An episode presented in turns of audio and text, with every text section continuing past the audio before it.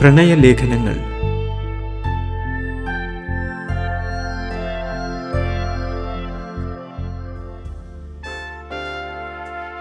Mannuthy veterinary കോളേജിൽ P G ചെയ്തിരുന്ന നാളിൽ പുര നിറഞ്ഞു നിന്നിരുന്ന എന്നെ എവിടെയെങ്കിലും ഒന്ന് കുരുക്കിയിടാൻ പിതാജിയും മാതാജിയും കൂടി ഗൂഢാലോചന നടത്തിയിരുന്നു.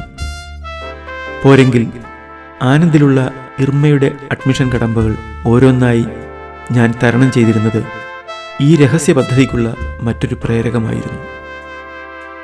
ഗുജറാത്തിൽ പോയി ഏതെങ്കിലും ഉത്തരേന്ത്യൻ സുന്ദരിയുടെ കരവും കവർന്നുകൊണ്ട് അച്ചാച്ചനും അമ്മച്ചിക്കും ഒരു കുഞ്ഞിക്കാൽ കാണാനുള്ള സാഹചര്യം ഒരുക്കാനായി ദേ ഞാനൊരു ത്യാഗം ചെയ്തിരിക്കുന്നു എന്ന കോമഡിയുമായി ഞാൻ എത്തിക്കളയുമോ എന്നവർ ഭയന്നിരിക്കണം.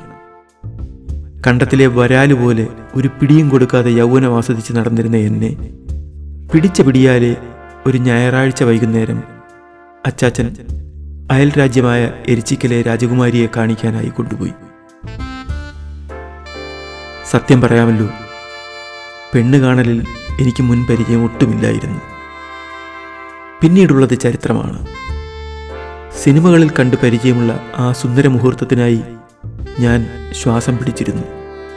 എനിക്ക് മുന്നിൽ ഹോർലിക്സ് ഇട്ട് കലക്കിയ ദ്രാവകവുമായി എത്തിയ സുന്ദരിയെ ഞാൻ അടിമുടി ഒന്നൊഴിഞ്ഞു നോക്കി.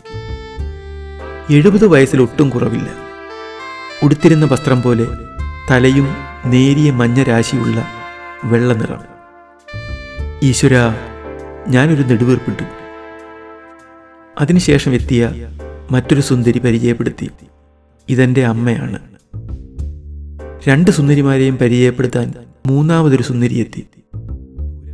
അമ്മയും അമ്മച്ചിയമ്മയുമാണ്. അപ്പോഴാണ് എനിക്ക് ശ്വാസം നേരെ വീണത്. എന്റെ ഉള്ളു പറഞ്ഞു. സിനിമയല്ല മോനെ ജീവിതം.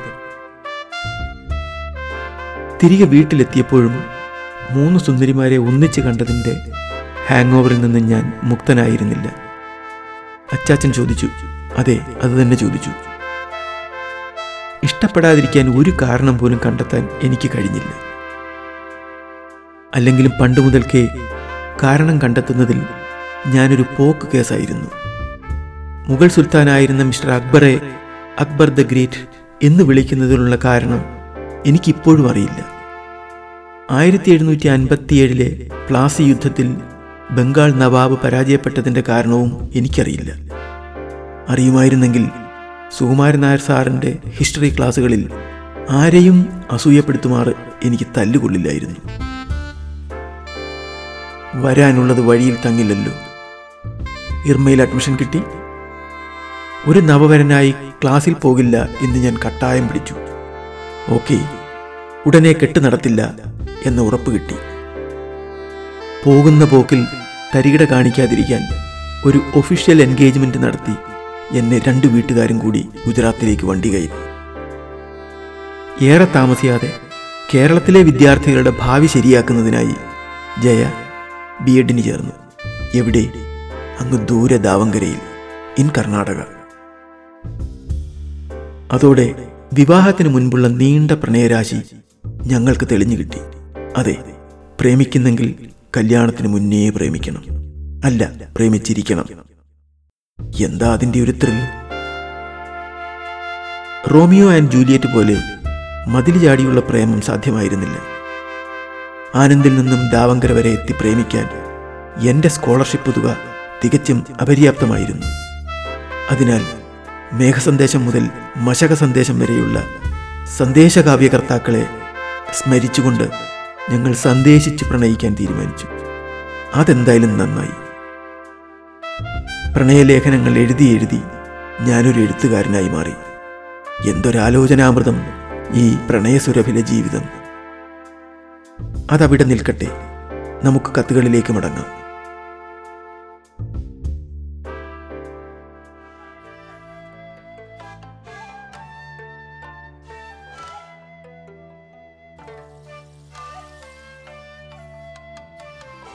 മണ്ണുത്തി. മെയ് പതിനെട്ട് ആയിരത്തി തൊള്ളായിരത്തി തൊണ്ണൂറ്റി രണ്ട് സ്നേഹം നിറഞ്ഞ പൈങ്കിളിക്ക് കത്തുകിട്ടി ആശ്വാസമായി.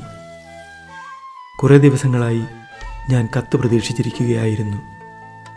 ആദ്യ കത്തയക്കാൻ താമസിച്ചതിൽ പരിഭവമില്ലാതില്ല എന്നെഴുതി കണ്ടു. I am sorry. കത്തെഴുതുന്നതിൽ താല്പര്യമില്ലാതിരുന്നത് കൊണ്ടല്ല അങ്ങനെ സംഭവിച്ചത്. എൻഗേജ്മെന്റ് കഴിഞ്ഞ ദിവസം തന്നെ ഞാനിവിടെ എത്തി. അന്ന് തന്നെ കത്തെഴുതിയാലോ എന്നാലോചിച്ചതുമാണ് ആ ടെംപ്റ്റേഷനെ ഞാൻ നിയന്ത്രിക്കുകയായിരുന്നു. പൈങ്കിളിയുടെ പരീക്ഷകളെ അത് ബാധിച്ചാലോ എന്ന് കരുതി. ഏപ്രിൽ ഇരുപത്തി ഒൻപതിന് എക്സാം കഴിയുമെന്നറിഞ്ഞു അന്ന് തന്നെ കത്ത് പോസ്റ്റ് ചെയ്തു. ഇനി മറ്റൊരു കാര്യം. സത്യം പറഞ്ഞാൽ പൈങ്കിളിയുടെ കത്ത് കിട്ടിയപ്പോൾ എന്ത് സന്തോഷമായിരുന്നു. ഇന്നുച്ചയ്ക്ക് കിട്ടിയ കത്ത് ഇതിനോടകം എത്രയോ തവണ വായിച്ചിരിക്കുന്നു. ഇന്നലെ ഹോസ്റ്റൽ ഡേ ആയിരുന്നതിനാൽ ഇന്ന് ഹോളിഡേ ആണ്. പുറത്തിറങ്ങാൻ മഴ സമ്മതിക്കുന്നില്ല. വെറുതെ ഓരോന്ന് ആലോചിച്ച് കാട് കയറാൻ വേറെ എന്താണ് വേണ്ടത്? ഇതിനോടകം പലവട്ടം നാട്ടിൽ വന്നെങ്കിലും പൈങ്കിളിയെ കാണാൻ വരാഞ്ഞതിലും പരിഭവമുണ്ടെന്നറിയാം. നേരിൽ കാണാൻ അതിയായ ആഗ്രഹമുണ്ട്. അങ്ങോട്ട് വരാനുള്ള സ്വാതന്ത്ര്യവും എനിക്കുണ്ടെന്നറിയാം എങ്കിലും ടീനേജേഴ്സിനെ പോലെ ഇത്തരം കാര്യങ്ങളിൽ ആലോചിക്കാതെ പ്രവർത്തിക്കുന്നത് ശരിയല്ലല്ലോ. സ്വാതന്ത്ര്യം ദുർവിനിയോഗം ചെയ്ത് വീട്ടുകാർക്ക് പ്രശ്നമുണ്ടാക്കിയ രണ്ട് മൂന്ന് സുഹൃത്തുക്കൾ എനിക്കുണ്ട്. താമസിയാതെ ഞാൻ അവിടേക്ക് വരാം.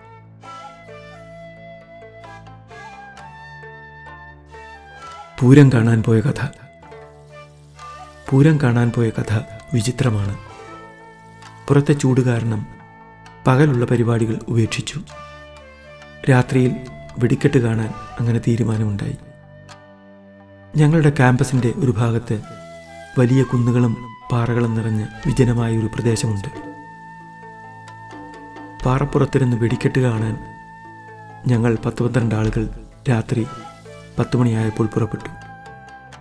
കിടക്കാനുള്ള സർവ സജ്ജീകരണങ്ങളുമായാണ് യാത്ര.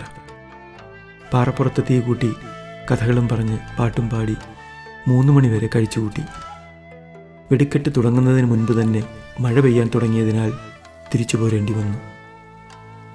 വെളുപ്പാങ്കാലത്ത് മഴ നനയുന്നതിന്റെ സുഖം ആലോചിച്ചോളൂ.